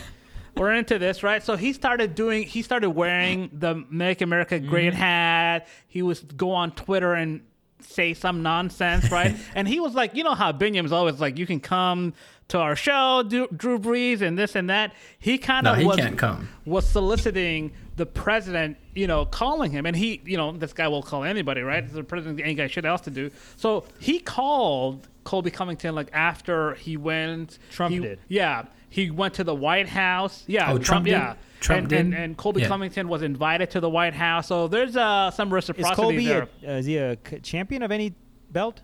He was the interim champion. Okay, so at least there's a Yeah. reason to call him to the White House. Right, right. He's He, a yeah, champion. yeah. So Okay. yeah, yeah. the- Trump's got very high I mean, standards. as if that matters. yeah, tr- this guy was praising I mean, Trump, and he was presidents, brought in. Yeah. presidents do call players periodically. Obama did this with certain players, only Right. usually after they win a championship or something. Right. That part is But not I bet that your ass he's the- not inviting Deontay Wilder to the White House. No, No. maybe the maybe the gypsy Till kid. this day. Till this day. So anyway, so usually the uh, this is either contained with basically he would make the you know throw these insults to other fighters he's about to fight to hype Mm-hmm. up the next event or just Twitter stuff. Uh, for some reason, um, I guess Colby Covington thought thought it wise to go after some of the athletes that have been talking up about the issues of the day. Well, right? it's current too, right? Right. So he had, so he's, he's trying to latch on to current news. Right. So not only is he taking up the cause of, of the MAGA hats, right, but also like you know supporting basically very stereotypical supporting the, military. the police no matter what they do or Yep. the military no matter what they do and all that stuff, right? So he goes after uh, LeBron James and. Um, one of the comments he said is, I, I want to dedicate this fight to all the first responders, all the military out there. You keep us free, uh, safe. Uh, not these woke athletes, not these spineless cowards like LeBron James. So he called him out by name, and then he goes on about saying, "Oh, he could beat him up in ten seconds." I mean, now this guy, I bet you LeBron James probably makes more money than him taking a shit than Colby Well, LeBron hasn't year, right? responded. So to, it's LeBron like- hasn't responded. Right, so it's, that, like, right? it's, it's not like you know one rung below him, right? It's like Yeah.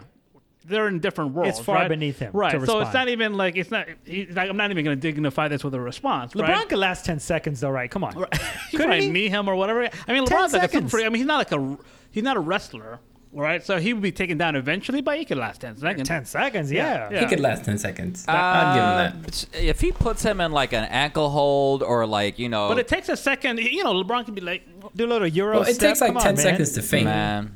You in know what I 30 mean? seconds. Yeah, I mean, and this is not Colby. Any like of these UFC fighters, no like non-fighter is gonna. So I just long. don't fuck with MMA fighters, Right, man. right. I've seen some really nasty shit happen in fights where like one guy is like a boxer or like one is one guy can can throw hands pretty Yeah, well. yeah. And he thinks that he's gonna keep like a like a like a grappler off of him. Right.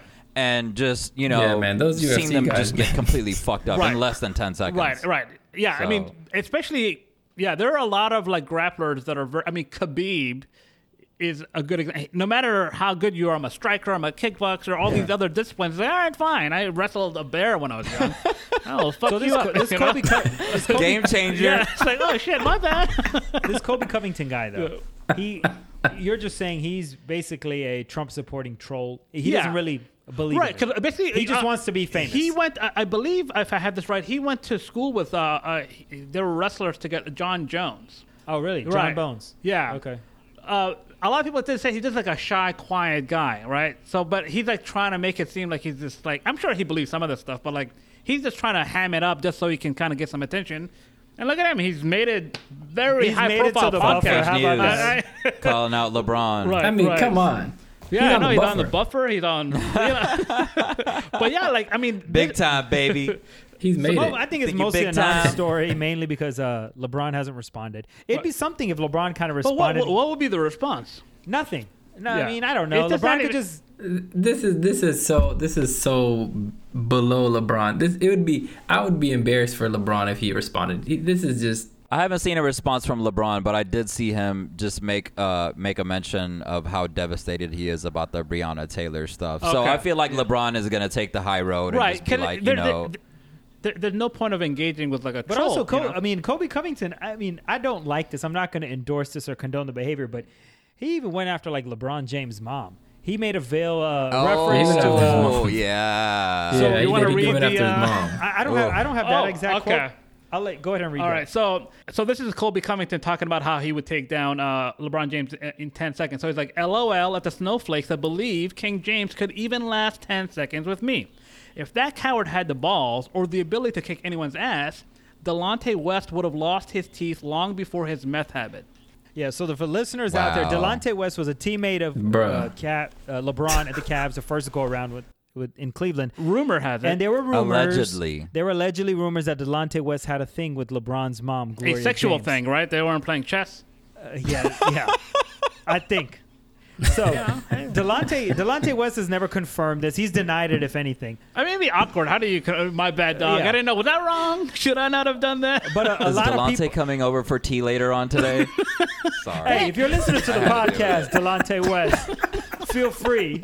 No, uh, but that's the kind of the backstory. So nobody really talks about it now, but it was never confirmed or anything. But Colby Covington is trying to drag that storyline Right. back and Right. saying LeBron, ha ha ha, that guy who fucked your mom. Although, it, yeah, it, it is weird though that he is bringing uh, a sore subject up, but he- in his estimation, in his in his estimation, he believes that LeBron would have got the best of the like. He's not putting him down that far. Yeah, He's it's a you- passive-aggressive Right, insult. like you would have kicked his ass. You the man. Yeah, if you had any balls. you would have whooped that Yeah, guy's yeah. ass who fucked your mother.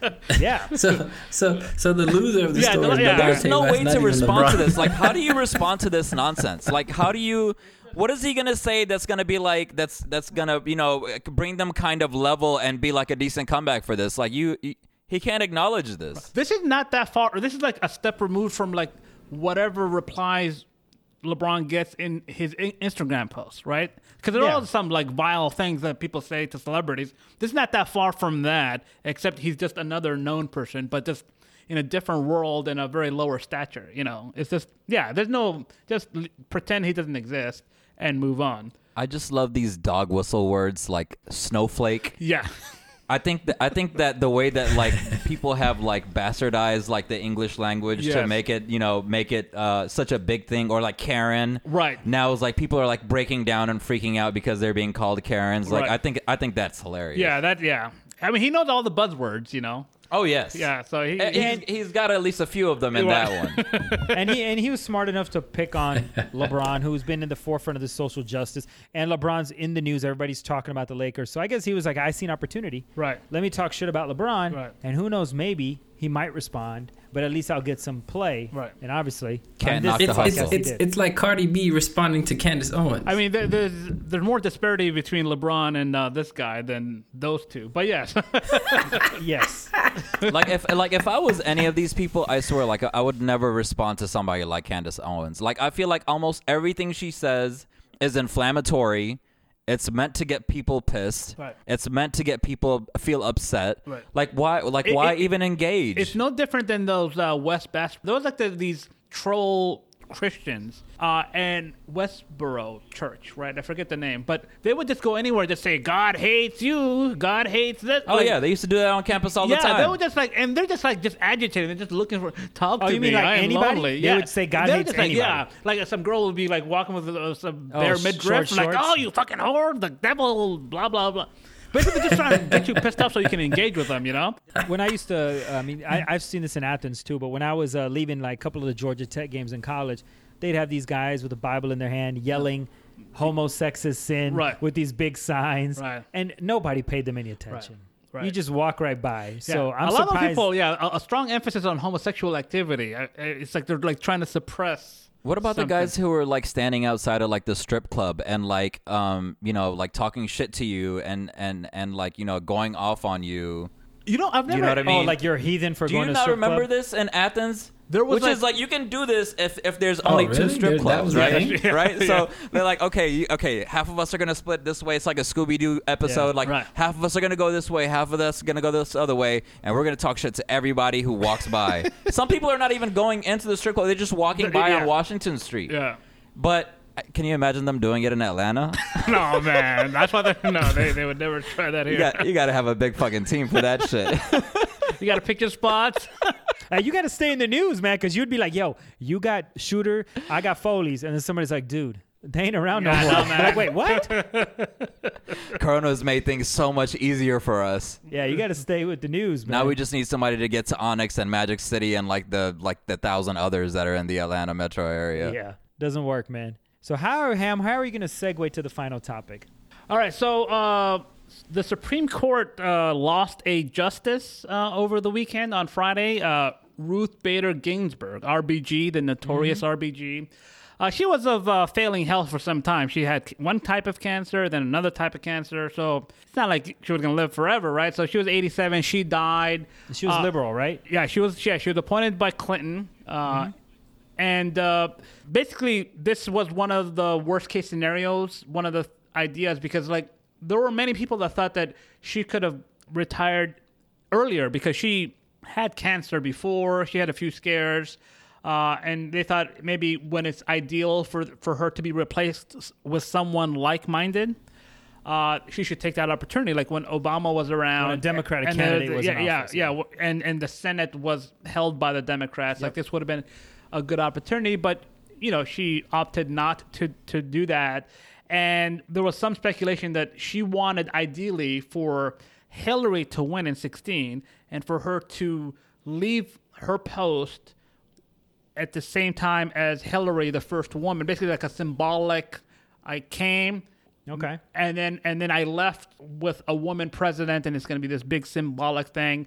That did not work. Having And- the first black person ever appointed as president of the United right, States was yeah, not enough. yeah. I mean, she, was, she her whole career was kind of centered around the women's Female issues, right? So there was yeah. some, but you know, I, I liken her choices. It's, it's like you know, it's certain uh, highway stretches. There's like the next exit is in two miles, and the Mm-hmm. next exit after that is in 30 miles. So you have to make decisions. If you got to pee, Yeah. if you are low on gas, you better take that first exit because there's going to be a nice little time before you can do something. So she basically had the opportunity to get off the exit now. But she had faith in her political And bladder. she's like, "Oh no, no, my car can make it. I mean, I'm on E already, way past E, but my car can make it to the next exit." And it sputtered Can I, short. can I make a sports analogy real quick and then you can continue? Yeah. I feel like this whole situation with RBG wanted to hang on for uh, you know a few more years is like thinking way too far ahead of yourself, and it kind of reminds me of the Seahawks trying to get Russell the uh, the MVP by throwing at the one yard instead of just giving it to Marshawn Lynch. Like, right. Yeah. like dude, take take the gimme, Yeah, yeah, take take what's right. right in front of you. Why are you thinking about what's gonna happen three years from now in some like symbolic, That's you know, true, passing down of Right. the torch? Like, dude, win the game. Right, right. You're doing too much. Yeah, focus on the, the task at hand. Yeah, that that's a good one. Yeah. What what makes this story especially, you know, the reason why people are talking about it is because in 2016, uh, Scalia died, another justice, and he was a conservative, and he died like late February, early March. Plenty of time. There's During like Obama's term. Yeah. So this was in 2016. There was nine months to go. Plenty of time. But at the time, the conservatives in the Senate, the Republicans, were like, "Oh, come on, we're so close." Just wait. We need to let the people decide. The next president. The president. next, president. and they're like, "Uh, "What? You just made that up." It's like, no, no. Very important that we do this, right? It's very important that we wait to hear what the people say, Hmm. and and and it worked, right? So they just made up a rule, and it worked to their benefit. And Merrick Garland, the person that Obama nominated, never saw the light of day. Fast forward four years later, this is not nine months. This is six weeks. So surely they will adhere to the same And it's rule basically that they yeah, created. and it's you know, Of course. po- politi- No question. politics is uh, you know, it's the same ca- people. It's not like oh, this is like a new young crop of people. It's the same fucking old ass McConnell's. The same. It's the same Yeah. fucking people, right? and so they're like, oh, well, I guess uh, the same rules apply. It's like, mm, no, not so fast. It's basically like without them coming out and saying it, it's like we said those things because it benefited us then. We're not going to say something different because it benefited us. So basically, like it's very like transparent. We're doing what we want when But it do they have benefits to? us. Do they have to tread back on this law or create a new They law don't to do have this to or do no? anything. It's Oh, just it's that's the way simply it a numbers game. If if everything was up to a vote and there's five of us, Yep. and three of us saw it one way and two of us saw it the other way, it doesn't matter what justification the So how many say. Supreme Court justices are there currently, and how many are There- left? How many are right? There are so there are there were nine up until Okay. Mm-hmm. Friday. Gi- Gi- Ginsburg dies. Now Rest there are peace. eight. So there are five conservatives, three liberals. So now when Trump appoints this person, and by the way, they're gonna ram. They're gonna go full bore. They're not gonna wait around and like let's think about it, right? It's gonna be six to three. That's basically as uh, we say in the business, an insurmountable lead, six to three. Because then even even if Chief Justice Roberts wants to like do some sort of let's uh, both sides, his vote no longer matters because then it would be five four anyways, right? So explain to me, explain to me, the listeners, yeah.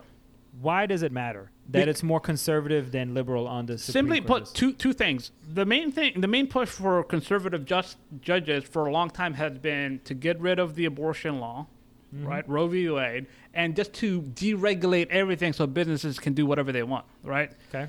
And so for a long time, they have tried to get overturn Roe v. Wade, but they were always close because even some of the conservative judges are like, like let's keep it the way it is and maybe kind of nibble at the edges, you know, like Yeah.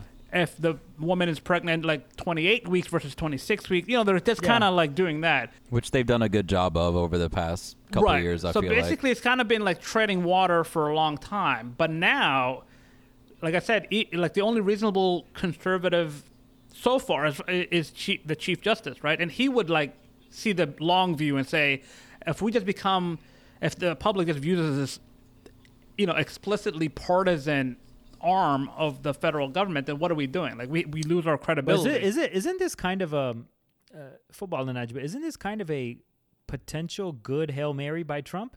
If he can, by the time the election rolls around, say that we got rid or we're going to get rid of abortion, I mean, that's what it's been. Yeah, I mean, and, Yeah. and, and, and, and I mean, if from you a think about it, strate- strategic standpoint, that's pretty smart. Right. There are like, you know, MAGA hat people that are like all in on Trump, right? And there are other like conservatives that are just kind of, they're like, oh, this guy's a fucking clown, but like he's producing certain things that I want, right? So like he Yeah. already has two conservative judges.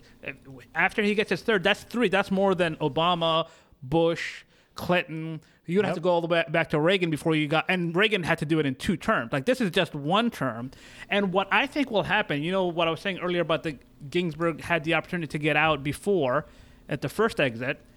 If this is just me speculating, if Trump and and the Republicans lose because people are going to think this is a dirty pool and it's not right, you know, maybe so They're let's cheating, So yeah, so let's say people just like this is distasteful and they lose the presidency and the Senate, they still have two months. So the lame duck session. So after the election, before January, before they get, I bet you Clarence Thomas, anybody that's old as fuck, they're gonna step down and then they'll ram through some young, like some forty year old, and that way they won't have to worry about it because basically the net, you know, I think um, Clarence Thomas is seventy two. Um, Why would he retire?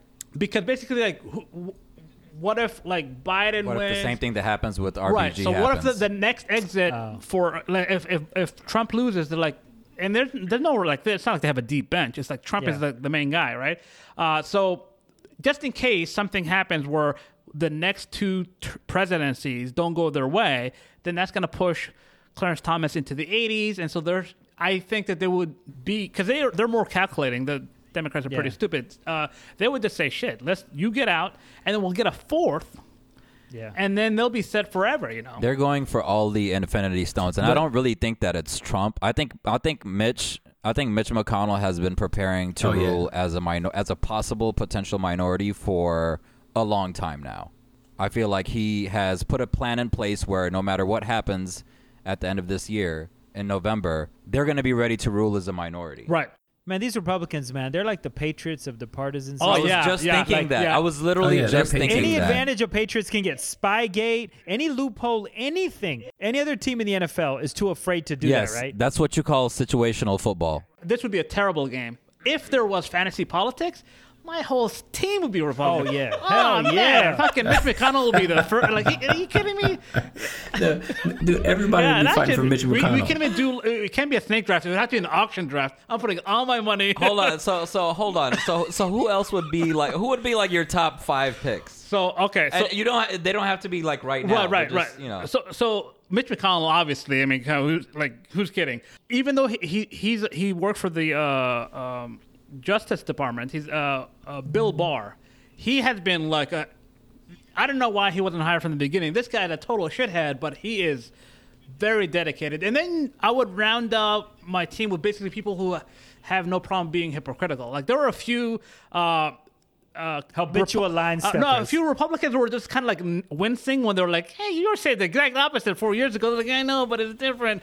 It's comical. It's comical. I don't know. I don't know if, if if you guys have spent any time watching the videos that have been playing of people like you know going back on whatever they said four years ago, or you know like just they'll they'll take a clip and be like, "But this is what you said back then," Right. and then they'll like show the new one, and then they're like, "Yeah, but you know."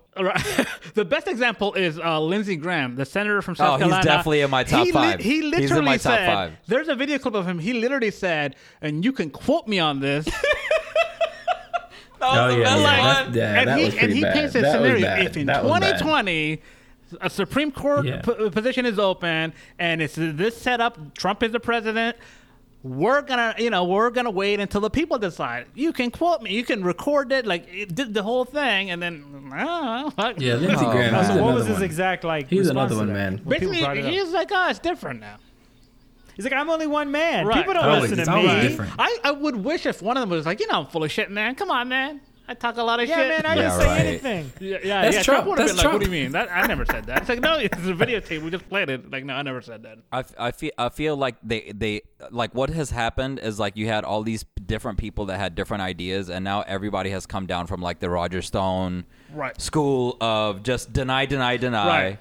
Uh, we had it, was, oh, it Yeah. doesn't it It doesn't works. matter now. There's things are different. There's Right. always like a Right. different reason Yeah, to you get can, to. You can always explain a way to do what you wanted to do in the first place. Right. You know, so it's like, why are people getting all hung up on the facts and all the other stuff? Like, Yeah, you have exactly. the numbers. It doesn't matter. Like, you Every- have the numbers and you're good. It reminds me of that um that uh, Dave Chappelle episode where they're talking about copy facts.